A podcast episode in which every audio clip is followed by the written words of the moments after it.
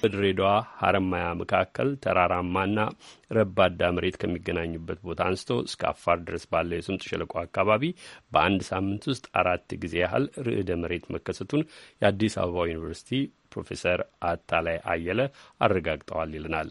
በዚህ ዙሪያ የፕሮፌሰር አየለን አስተያየት ያካተተ ቅንብር ይዞ የቀረበው አዲስ ቸኮል ነው። ከድሬዳዋ ነው። በድሬዳዋ ከተማ ሼል እየተባለ በሚጠራው አካባቢ ነዋሪ የሆኑት አቶ ምትኩ ቶላ ጥቅምት አምስት ቀን ምሽት ሁለት ሰዓት ከአርባ ሶስት ደቂቃ ላይ ከተማ ውስጥ ርዕደ ምድር ተከስቷል ብለው ያምናሉ።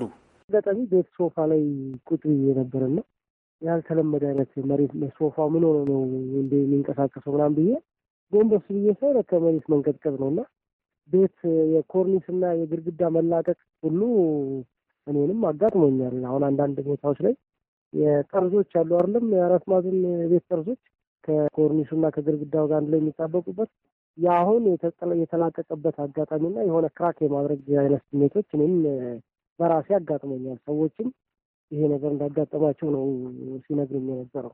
ልክ እንደ አቶ ምትኩ ቶላ ሁሉ ሌሎች ነዋሪዎችም በድሬዳዋ ከተማ በአንድ ሳምንት ጊዜ ውስጥ አራት ጊዜ ርዕደ መሬት ተከስቷል ብለው ነው የሚያምኑት። በአዲስ አበባ ዩኒቨርሲቲ የጂኦ ፊዚክስ ህዋ ሳይንስና አስትሮኖሚ ጥናት ተቋም ዳይሬክተር እንዲሁም የርዕደ ምድር ተመራማሪው ፕሮፌሰር አታላይ አየለ ርዕደ ምድሩ ከከተማዎቹ ወጣ ብሎ መፈጠሩን ያስረዳሉ። አሁን ቅርብ ጊዜ የተፈጠሩት ባለፈው ሳምንት በተከታታይ የተፈጠሩት ትልቅ የሚባለው ከድሬዳዋና ከአለማያ መሀል ይሄ ዝንፈት ተራራማውና ረባዳው መሬት የሚገናኙበት ፎልት ይባላል። እዚህ አካባቢ ነው የሚያሳየን፣ ደንገጎ አካባቢ ነው የሚያሳየን። ግን ሌሎቹ ግን ያን መስመር ተከትለው እስከ ወደ ገዋኔ አቅጣጫ የሚሄድ የተለያየ በጣም ወደ ሰሜን ማለት ነው የተለያየ location ነው ያላቸው እና ያ ማለት ምንድን ነው ስምጥ ሸለቆ ውስጥ ይህም እዚያም የሚጠበቅ ቦታ ነው ማለት አንድ ቦታ ሲፈጠር ብዙ ጊዜ የተያያዘ ነው የስምጥ ሸለቆ ዙሪያ አካባቢ። በተጨማሪም ደግሞ በሀረማያና ሰመራ በሚገኘው የመረጃ መመዝገቢያ ጣቢያ የተገኘው መረጃ ሲያገኙ ርዕደ መሬቱ የተፈጠረበትን ቦታ አሁን ካላቸው በተሻለ ማወቅ እንደሚችሉ ፕሮፌሰር አታላይ ገልጸዋል። በትክክል zero error እዚህ ጋር ቦታ ነው የተፈጠረ ብሎ ለማለት ያስቸግራል። within like አስር ኪሎ ሜትር radius ውስጥ vary ሊያደርግ ይችላል ማለት ነው የተፈጠረበት ቦታ። ምክንያቱም ባህሪያቸውም ይለያያል። ልክ እንደ አሻራ የተፈጠረው ወይም የተመዘገበው waveform ይባላል። እንደ የልብ ትርታ ሆስፒታል እንደሚመዘገበው አይነት እንግዲህ በድምፅ ለመግለጽ አሁን ያንን የሚመስል ነገር ነው እና ይለያያል። ከተለያየ ቦታ እንደመጡ ያስታውቃል ማለት ነው ያን ብቻ በማየት ፕሮፌሰር አታላይ ከጥቅምት አምስት እስከ ጥቅምት ዘጠኝ ባለው ጊዜ ውስጥ አስር ጊዜ ርዕደ መሬት መከሰቱን በመሳሪያ ከተመዘገበ መረጃ መገኘቱን ገልጸው ንዝረታቸው ያልተሰማ ክስተቶችም እንደነበሩ ተናግረዋል። የተሰሙት ናቸው እየመዘገብ ናቸው እንደውም ከአስር በላይ ይሆናሉ አሁን በተባለው ማለት ነው። ምክንያቱም መሳሪያው እኛ የማይሰማንን ሁሉ ስለሚመዘግብ ማለት ነው። ለዚያውም አዲስ አበባ ያለው ነው እንግዲህ እንጂ አሁን ሀረር መሳሪያችን ቢሰራ በጣም ብዙ ሊመዘግብ እንደሚችል እንጠብቃለን። ሰበራም እንደዚሁ ማለት ነው። ትንንሾች ነው የሚሆኑት ማለት ነው። ልክ እንጨት ሲሰበር እንዴት ነው ከፍ ያለ ድምፅ ያለው ቋ የሚል ድምፅ ይኖረዋል፣ ሌሎቹ ትንንሽ ጭጭ የሚል ድምፅ ይኖራቸዋል ማለት የአለት መደርመስ ስለሆነ ማለት ነው። ርዕደ መሬቶቹ የስምጥ ሸለቆ ተፈጥሮ በኢትዮጵያ ውስጥ እየተካሄደ ስለመሆኑ መገለጫዎች ናቸው ይላሉ ፕሮፌሰር አታራይ። ወደ ምስራቁ ካየን ደንገጎ ይዘን ወደ ሀረር ደጋማው ክፍል አለ ከዚያ ስምንት ቦታ አለ።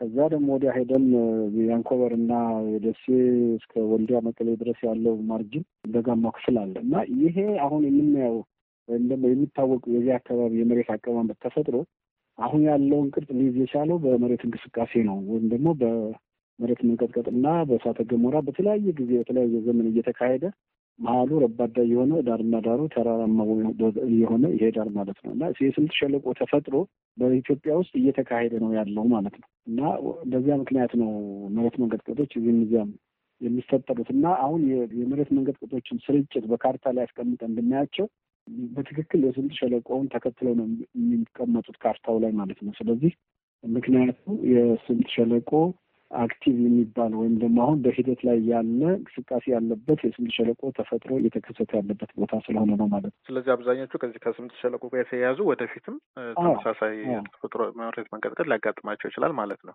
ተመሳሳይ መጠን ያለው ከዚያም በላይም ሊሆን ይችላል። ጊዜ መቼና እንዴት የሚለውን መተንበይ አይቻልም።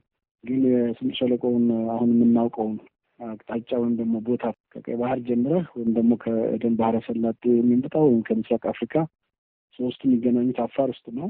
በተለያየ ጊዜ የመሬት እንቅስቃሴ በእሳተ ገሞራ እና በመሬት መንቀጥቀጥ ይከሰታል ወይም ይገለጻል ማለት ነው እና ወደፊትም ቀጣይ ነው የሚሆነው፣ ይቀጥላል። መቼና እንዴት መተንበያ አይቻልም። ፕሮፌሰር አታላይ ከዚህ ቀደም በኢትዮጵያ ተከስቶ የነበሩ ርዕደ መሬቶችን ወደ ኋላ መለስ ብለው ያስታውሳሉ። በአፋር የተከሰተውንም በማብራሪያቸው ያስቀምጣሉ።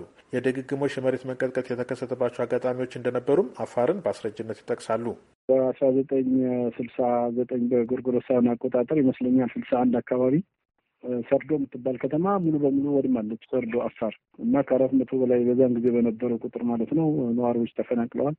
ቀላል ቁጥር የማይባሉ ሰዎችም ሞተዋል። እንደገና በአስራ ዘጠኝ ስልሳ አራት ገደማ ሃምሳ ሶስት ይመስለኛል የካራ ቆሬ መሬት መንቀጥቀጥ ብዙ ሰው የሚያስታውሰው እዚህ አዲስ አበባ በወቅቱ የነበሩ ዩኒቨርሲቲ ኮሌጅ ተማሪዎች ሁሉ ከ dormitory ያቸው panic አድርገው የወጡበት ጊዜ ነበረ።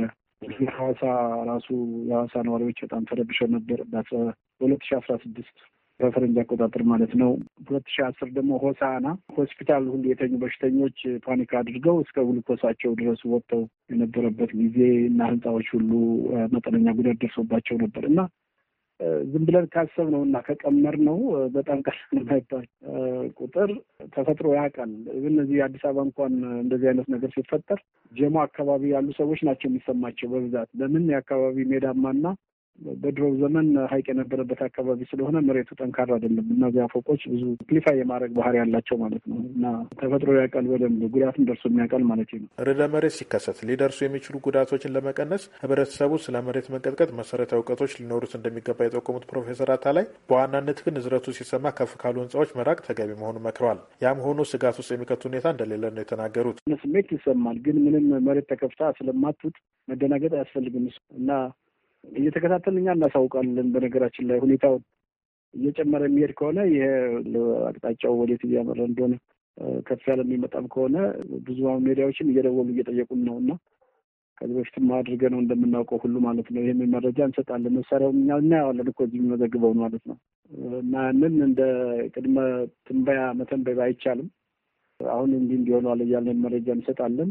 በተቻለ መጠን አሁን ቅድም እንዳልኩት ነው ጥሩ ባልተሰሩ ቤቶች ወይም ደግሞ ፎቅ ላይ ያሉ ሰዎች ቢጠነቀቁ ጥሩ ነው። ከዚያ ውጭ ግን አነስ ያሉ ቤቶች ውስጥ የሚያስፈራ ነገር አይደለም። በኢትዮጵያ ከዚህ ቀደም የተከሰቱት ርዕደ መሬቶች በዓለም ላይ ለዚህ እጅግ ተጋላጭ ከሆኑት እንደ ጃፓን፣ ኢንዶኔዥያ፣ ቻይና፣ ሜክሲኮ፣ ኢራን እና የመሳሰሉ ሀገሮች ጋር በአቻነት የሚወዳደር አለመሆኑን በአዲስ አበባ ዩኒቨርሲቲ የጂኦ ፊዚክስ ህዋ ሳይንስና አስትሮኖሚ ጥናት ተቋም ዳይሬክተር የርዕደ ምድር ተመራማሪው ፕሮፌሰር አታላይ አየለ ተናግረዋል። ለአሜሪካ ድምጽ ሬዲዮ አዲስ ቸኮል ከድሬዳዋ